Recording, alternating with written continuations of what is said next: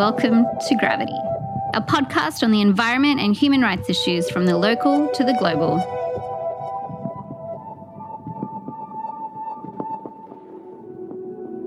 America is a nation of immigrants, and her power and resilience have come from her diversity. The lines from Emma Lazarus's 1883 sonnet, The New Colossus, continue to adorn the Statue of Liberty, which greeted immigrants that arrived on nearby Ellis Island. However, today, the government views these sacrosanct words as mere scratches on stone, the federal government is ramping up detention with a bed quota this year of 51,000, a quota that has been steadily increasing to the benefit of private contractors, which manage nearly 75% of immigration detention centres across the country. These centres are in deplorable conditions and usually built in isolated areas, which makes visits from family members and lawyers onerous. Project South in the Transnational Legal Clinic at Penn State documented systemic human rights violations of detainees at two Georgia detention centres, the Irwin and Stewart facilities, including forced labour, denial of medical care, clean water, proper sanitation and food, the customary use of solitary confinement, including and in particular on detainees that have expressed mental health issues, and the obstruction of proper and private communication between detainees and their attorneys. This has led to physical and mental injuries, as well as deaths at the Stewart Detention Centre. On May 15, Project South and the Transnational Legal Clinic at Penn State submitted a communication on the human rights violations of these centres to several UN Special Rapporteurs, including on the human rights of migrants, for a coordinated visit. ICE used to concentrate on arresting and deporting aliens that have committed crimes, but now this has been quite loosely interpreted by more active local operations to include traffic infractions and this unbridled enthusiasm to arrest people, coupled with an overtaxed immigration court and the lack of right to an attorney, has led to the deportation of law abiding persons that are separated from their families, including the parents of young children, as well as the deportation of lawful permanent residents and even citizens, some who have been held in immigration detention for over three years. I spoke about these issues and more with Azadeh Shahshahani, the Legal and Advocacy Director of Project South, the Institute for the Elimination of Poverty and Genocide. Welcome to Gravity, Azadeh. Thank you very much for having me. Let's start by discussing Project South's mission and its advocacy work. Sure. So Project South started in 1986. We are an organization based in Atlanta, but we work with uh, communities and grassroots organizations across the US South and also in the global South.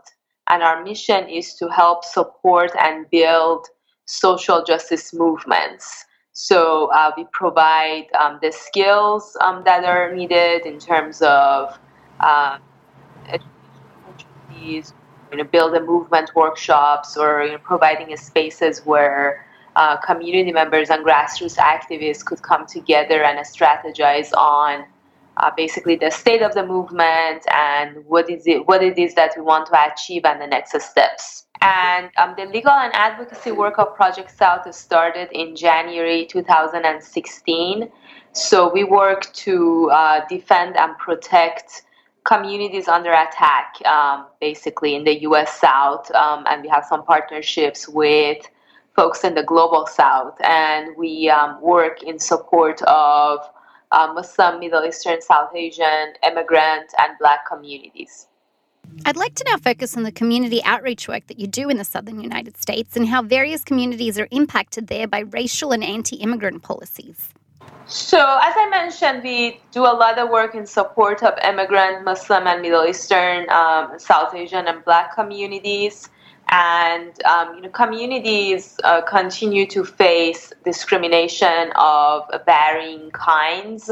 Um, so, for example, religious discrimination. Um, I handled a case where um, a woman, a Muslim woman, um, who wanted to gain access to the courthouse back in um, 2009 was denied entry because she was wearing a headscarf. So she was basically accompanying her nephew on a traffic ticket. And um, she was told that in order to be able to come in, she had to uh, remove her headscarf. And so when she protested and said that, no, this is part of my faith and I can't do that, she was taken before the judge, and the judge sentenced her to 10 days in jail for contempt of court. And so she was then taken to the um, to the um, holding facility at the courthouse. Her headscarf was removed, and then she was chained to um, other prisoners and taken to the Douglas County Jail down the street. And she was held there for a few hours until there was a national outcry and she was released. And, um, you know, this type of discrimination, religious discrimination, we see all the time. And um, there's also discrimination in accessing um, utilities, for example. So you're talking about, you know, fundamental human rights, so the right to water, um, which is being denied to undocumented immigrants in Georgia right now. So in the city of LaGrange, Georgia, they have a policy in effect that um, basically denies utilities to undocumented people because you have to have a social security number in order to get utilities. Um, and so we're currently involved in a lawsuit challenging that.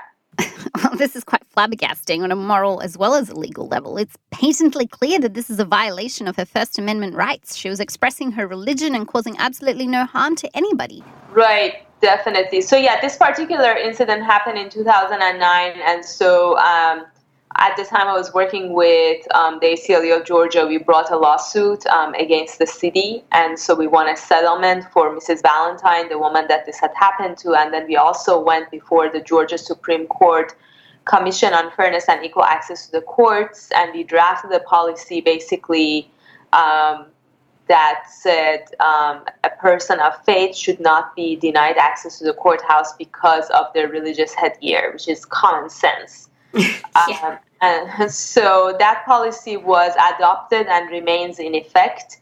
But you know, the type of discrimination I was just talking about happens a lot. Um, so we also learned about the case of a woman who recently, um, on a couple of occasions, was um, denied access to the jail to visit with her son, who is imprisoned there. Um, and um, you know, we wrote a letter to the North Carolina Department of Corrections, um, letting them know about the law and how unconstitutional their action is.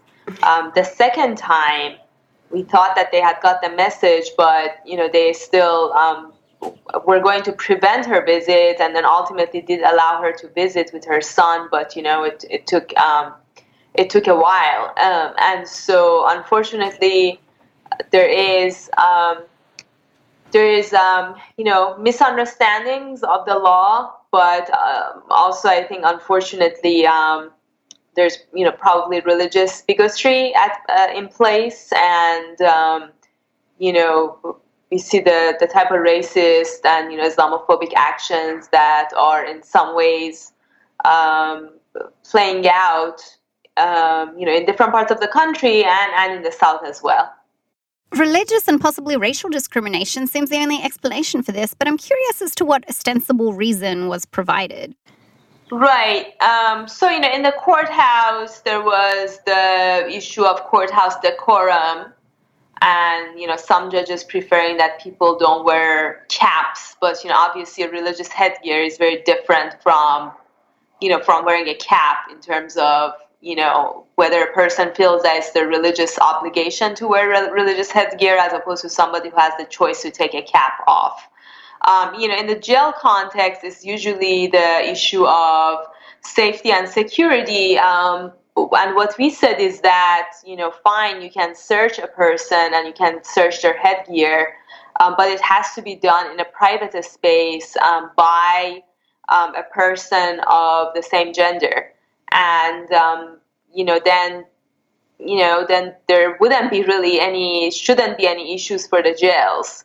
Um, and so we continue to monitor the situation. And you know in georgia and across the south and we do hope that officials will stop engaging in religious discrimination I'd like now to return to something you mentioned before the denial of utilities to undocumented immigrants and even it seems lawful residents that may not possess social security numbers. Is this requirement made by certain counties with the intent to deny immigrants utilities and does it have a racial basis?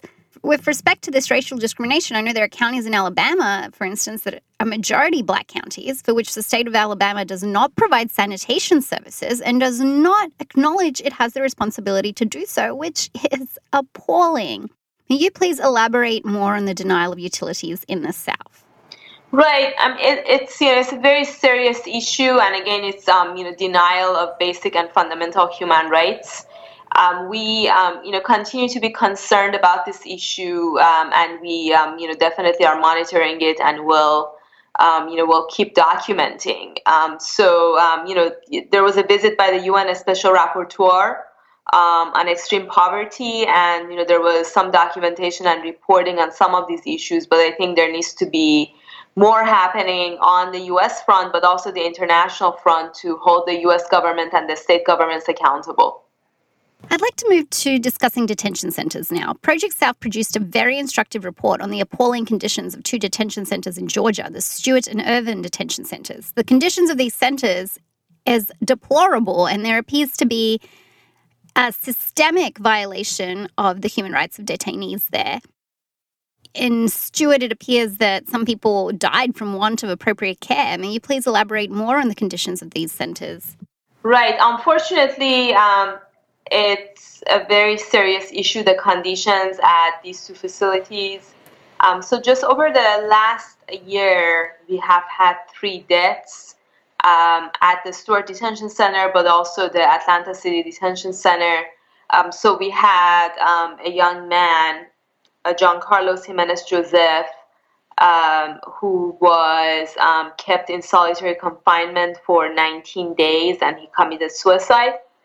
Um, a person with um, mental health issues. And let's remember that solitary confinement um, has been um, found to uh, basically lead to deterioration of a person's mental health condition um, and, um, a former special rapporteur on torture has basically found that solitary for more than two weeks basically amounts to torture. And yet we see this happening at immigration detention centers across the country and at the Stewart Detention Center. Um, most recently, we had another young man, 33 year old um, Julio Castro, who died. Um, he was detained at the Stewart Detention Center and he got pneumonia. And um, originally, Immigration and Customs Enforcement put out a press statement saying that he had refused medical treatment. And after all the press attention and the public attention, they were forced to basically issue a modified press release and say that, well, um, he um, basically didn't respond well to the um, to the administered treatment. So, you know, this type of lies, unfortunately, is all too common. And it's just a question of when and whether ICE is going to be held accountable. I think one problem is that ICE self reviews and it's doing a pretty shoddy job of it. It also appears to have a policy of delaying its reviews of centres so that some cases have been pending for over a year in what may be an effort to prevent reporting on these catastrophic conditions. Right. It's really unfortunate. ICE, um, you know, after we put out this report, was dismissive of our report. And then, of course, it was only a couple weeks later where John Carlos Jimenez Joseph, the young man who I mentioned, the um, 27 year old, committed suicide at the Stewart Detention Center after having been left in solitary for 19 days. So um, we basically said at the time that this tragic death would have been preventable, which is true if the government had paid any attention at all to our findings over the years about the Stewart Detention Center.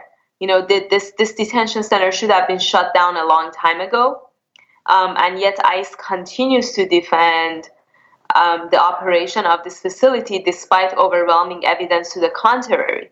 Uh, we also um, brought a lawsuit um, a, a, couple of weeks ago in collaboration with um, SPLC um, attorney Andrew Free and the law firm Burns Charest, uh, challenging the practice of forced labor at the Stewart Detention Center.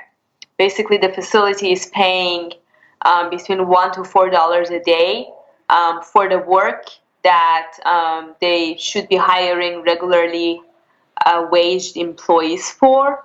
And so, um, as a result, the corporation that runs the facility, CoreCivic, formerly CCA, is um, making a lot of money while immigrants are suffering. Um, you know, there have been cases in the past where immigrants haven't even been getting paid for the work that they have been doing. They've just been getting some extra food.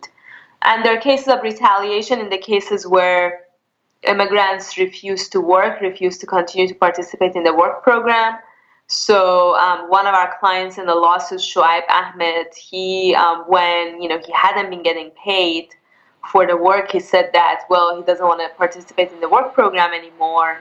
He was actually placed in solitary confinement. Well, that's quite abominable. So we have forced labor in detention centres, and most, it seems, about 75% are privately run? More or less. Um, I think the latest figure that I saw was um, 73% of immigrants are held in facility operated by prison corporations. And I think we are only going to see that number go up, unfortunately. Government has had a policy of escalating detention. In 94, there were 6,800 detained persons on any given day in immigration detention, which steadily rose in 2017 to 40,500 detained persons on any given day. And this year, DHS requested increased funds to have 51,000 persons detained on any given day. They're asking for billions, yet these centres are privately funded and in deplorable conditions, so one has to wonder where the money is going to. And we know where it's not going. We have reports of maggots in food, moldy showers, broken telephones, no books. Is this just a money making scheme? Definitely. Definitely. I think after 9 11, especially a lot of these prison corporations that were not doing well necessarily financially, all of a sudden, um, they found a great opportunity in terms of um, detention of immigrants. And so we've seen the numbers go up drastically and just you know go higher and higher. I mean, the rates, the numbers that we have now, we have never seen before um, in U.S. history. And you know, it's only going to get worse, as I mentioned. Um, just um, yesterday, uh, Jeff Sessions announced a renewed commitment to basically criminalize immigrants for crossing the U.S. border or recrossing the U.S. border and ensuring that um, they are held in um, in um, facilities operated by the Bureau of Prisons called CAR facilities, um, even before they're turned over to the custody of um, the ICE. And so, um, you know, these CAR facilities are also operated by corporations. There was a positive development during the Obama administration where Sally Yates, the Deputy Attorney General, came out with a memo and said that at least when it comes to the Bureau of Prisons facilities, there should be an effort to um, basically get the prison corporations out of the out of, uh, out of this business. Um, unfortunately, when Trump came to office, one of the first acts of the Justice Department, Jeff Sessions, was to throw that memo out the window. And so we're back to square one in terms of um, private corporation uh, operation of these prisons as well as the immigration detention centers that are run by ICE. This situation provides ready forced labor for these private contractors. What is the policy reason behind putting people that have committed no crime but merely immigration infractions into prisons? Is this simply to provide a forced labor force? Prisons are not, of course, under the FLSA protections.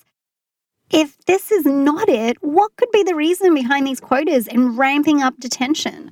Well, yeah, I mean the the motivation behind all of this and, and the driving force is the lobby power of the corporations so um, there is this detention, immigration detention quota in place where Congress is basically mandating ICE to maintain at least 34,000 beds on a daily basis. Now, this type of a quota you don't have in any other law enforcement context, and given the high percentage of immigrants that are held in facilities operated by corporations, which, as I mentioned, um, is about 73%, it's no surprise that the prison corporations continue to lobby for this quota to remain in place, as well as laws such as Arizona's um, anti immigrant law, which passed back in 2010, and a number of copycat laws, mainly in the South, that um, are put into place with the intention of ensuring additional apprehension and detention of immigrants to keep these detention beds filled and to ensure additional profits for the prison corporations. I'd like now to discuss cooperation between police authorities in the South and ICE. Yeah, Um, there are various types of collaboration and various levels of collaboration between police and ICE um, in different parts of the South. So um, there was just actually an investigative piece published about a county in Middle called Houston County, which um, turns over a large number of people to ICE. We actually had a meeting with them um, a, couple of months ago um, to try to understand what they're doing and what their policy is. And so basically, they hold people on the sole basis of an ICE hold, which is not, you know, an ICE hold is not a judicial warrant, it has no judicial force, but they um, hold people for 48 hours on the sole basis of an ICE hold, giving ICE a chance to come and pick people up. Um, and this is unconstitutional. You know, it, it is plainly unconstitutional to um, hold people where there is no probable cause, there's no separate basis for their arrest. Um, and as they pointed this out to them, localities elsewhere have been sued for that. And yet, unfortunately, they continue to engage in that practice. And you know, they're not alone. Um, there are many um, localities in Georgia and across the South that um, continue to unconstitutionally prolong people's detention on the sole basis of an ICE detainer or um, engage in other types of collaboration with ICE. Um, there are sheriffs who run on an anti immigrant platform. Unfortunately, hostility towards undocumented immigrants and Muslims is viewed as being popular um, to, you know, in, in some parts of the South still. Um, and, um, you know, they think they're going to get elected and get additional votes um, if they appear as anti-immigrant as possible. Um, and so in Georgia, actually, our lieutenant governor who wants to become governor is running on an anti-immigrant platform and has done all he can to um, introduce additional legislation that will ensure additional collaboration between local police and ICE. I think this type of collaboration is quite unconstitutional. The police authorities do not have any immigration jurisdiction, and I don't think the public discourse reflects this. For instance, the cities in which police authorities do not collaborate and do not overstep their jurisdiction are termed sanctuary cities as if they are doing something over and above their jurisdiction, when the reality is the averse. That's exactly right, and um, it's also not their job, and uh, you know, it's um, basically adding something to their plate that they're not trained to do and they don't want to do. Um, you know, many police um, agencies across the country have stepped forward and said, you know, we really don't want to be in this business of immigration enforcement. It's not our job. Um, and yet, the Trump administration continues to try to force um, local, um, you know, police departments and sheriff's departments and cities to basically collaborate with it in enforcement of immigration laws. That's quite unfortunate. Well, I want to move on to something else that's quite unfortunate, and that's the recent Supreme Court decision in Jennings versus Rodriguez. This case holds that all aliens, including lawful permanent residents such as Alejandro Rodriguez, are not entitled to a bond hearing and can be held indefinitely. You wrote a very instructive salon piece on this. May you please elaborate on the ramifications of this unfortunate decision? Right. It was a really um, sad um, day to see this decision coming from the Supreme Court. And you know, as I said in the piece, I wish I wish the justices had met with some of the immigrants in these horrible detention centers and learn about the conditions that they are facing. Um, but the good news is that the decision doesn't completely eliminate the right to bond. The Supreme Court decision left the door open to um, future challenges brought on constitutional grounds. And there definitely will be challenges um, on behalf of immigrants on the issue of indefinite detention. And here's hoping that um, the judges and justices will find that immigrants indeed do have constitutional rights to be entitled to bond and not to suffer indefinite detainment. There was a decision by the Supreme Court that said that aliens on American soil, whether they've entered legally or not, have the Fifth Amendment right of due process. Now, it seems to me that if you have the right of due process, a minimal due process right should be that you are not held indefinitely and are entitled to a bond hearing. So, this recent decision seems to contradict this earlier decision and is quite an aberration from previous case law. Definitely. Definitely, no, I definitely I agree with you. And you know, there have been many decisions saying that immigrants indeed are entitled to constitutional rights. I mean, you you know, you have the Constitution in many instances, uh, and you know, when it comes to rights, the provisions talk about um, every person rather than you know a U.S. citizen. Definitely, it's our hope that the courts will find that. Um, immigrants do indeed have the right to periodic bond hearings on constitutional grounds. To what extent does ICE and the Bureau of Prisons detain persons past an order that they be deported? And how does the recent decision in Jennings versus Rodriguez affect this? Right, so there is a Supreme Court decision on point on the issue that you're talking about. It's called Zadvydas. Um, and so basically, what Zadvydas says is that if a person's removal is not reasonably foreseeable, then the government can't continue to hold them indefinitely unless they are proved to be, you know, danger to national security or under some other narrow exceptions. The government has to release them at some point. So, you know, concretely, when this came into play, is for example, um, nationals of Somalia. So, you know, for a long time, Somalia did not have a functioning government. So if a Somali national was ordered deported, but they could not obtain travel documents because the government wasn't functioning, per this decision, their removal wasn't reasonable and they couldn't obtain travel documents, then the government couldn't hold them indefinitely. Um, so Zadvydas is still, you know, on the books, um, and so many immigrants um, who continue to languish in detention centers and have already been deported, but their removal is not reasonably foreseeable, could um, and should be released.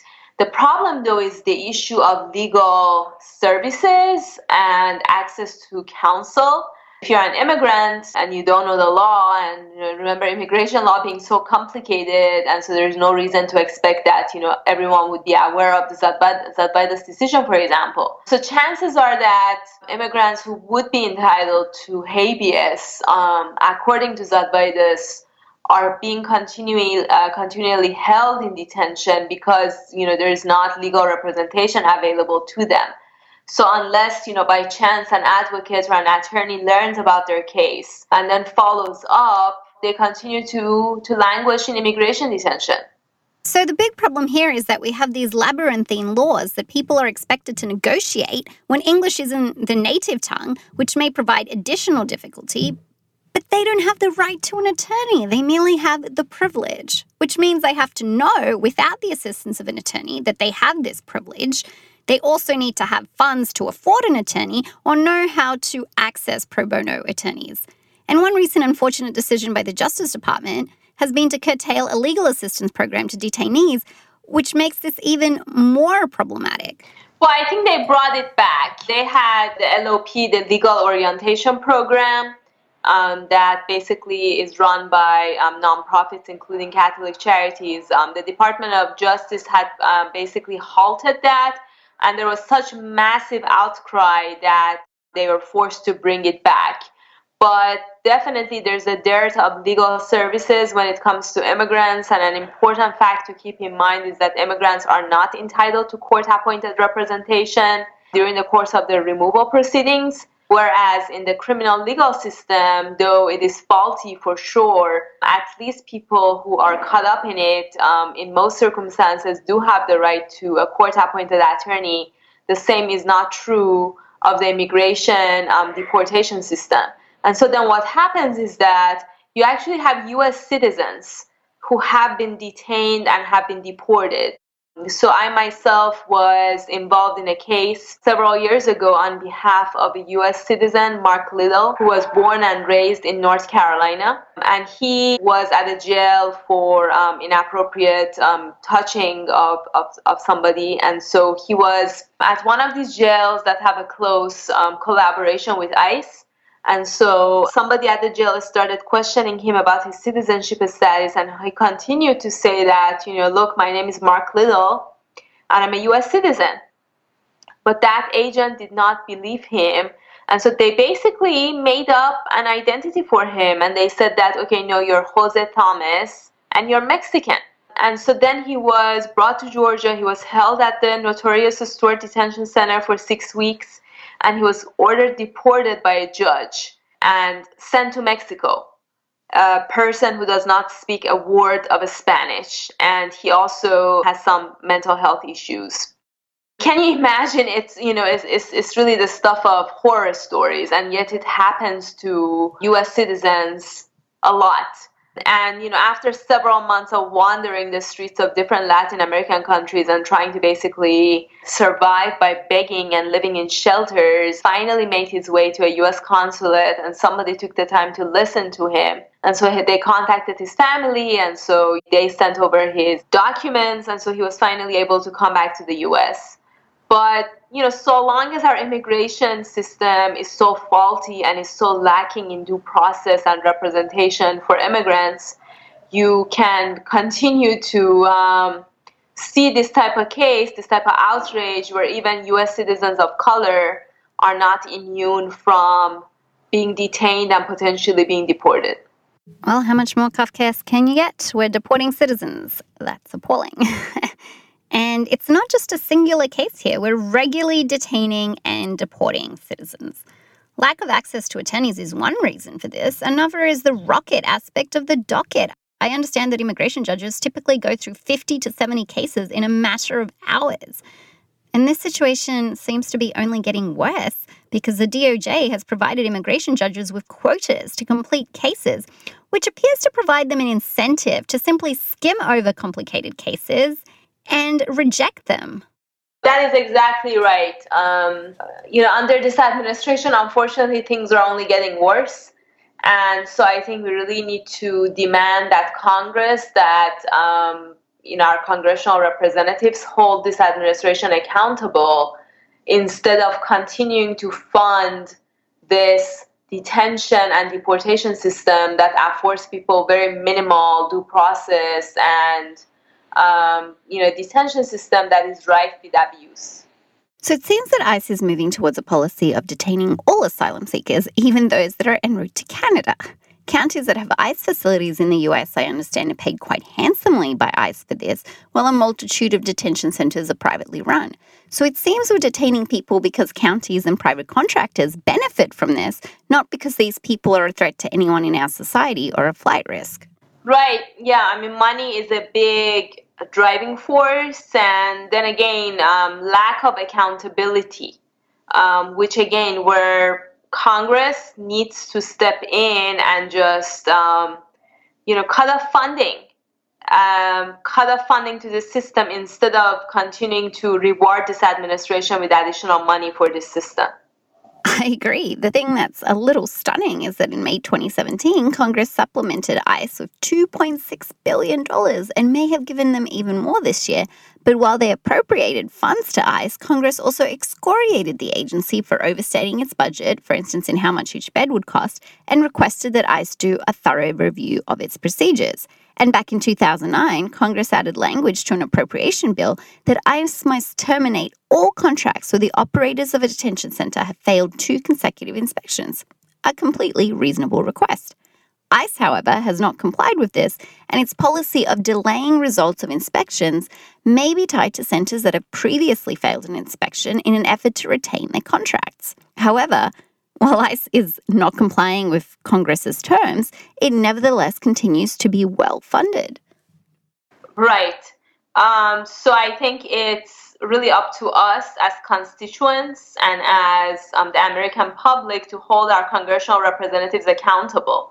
So we actually um, sent a letter to the Georgia congressional delegation back in November that was signed by 70 organizations uh, demanding action from um, from Congress um, in terms of the Stewart and Irwin County Detention Center in particular. We demanded that they step forward and call for an investigation. And we met with some Georgia congressional representatives. Unfortunately, we have yet to see any real um, response. You know, we will continue to follow up with them and um, you know hold them accountable as well. What have you found to be the most effective advocacy outside of the courtroom to propel change? Well, one is just to raise public awareness. You know, a lot of people are still are unaware that these detention centers exist, um, sometimes in their own backyard, and that it is their tax dollars that are going um, to be spent to um, to fund them. Um, so that's you know really step number one, and then providing people with the tools, with the advocacy tools. So you know we have had some small victories. So in Georgia, we were able to um, defeat a bill um, that, as I mentioned, was pushed forward by the lieutenant governor that would have ensured um, additional and unconstitutional collaboration between local police and ICE. Um, there was, you know, lieutenant governor and you know some other leadership behind it, and um, um, and you know it, it had a good chance of passing. But with the continued public mobilization, we were able to defeat that measure.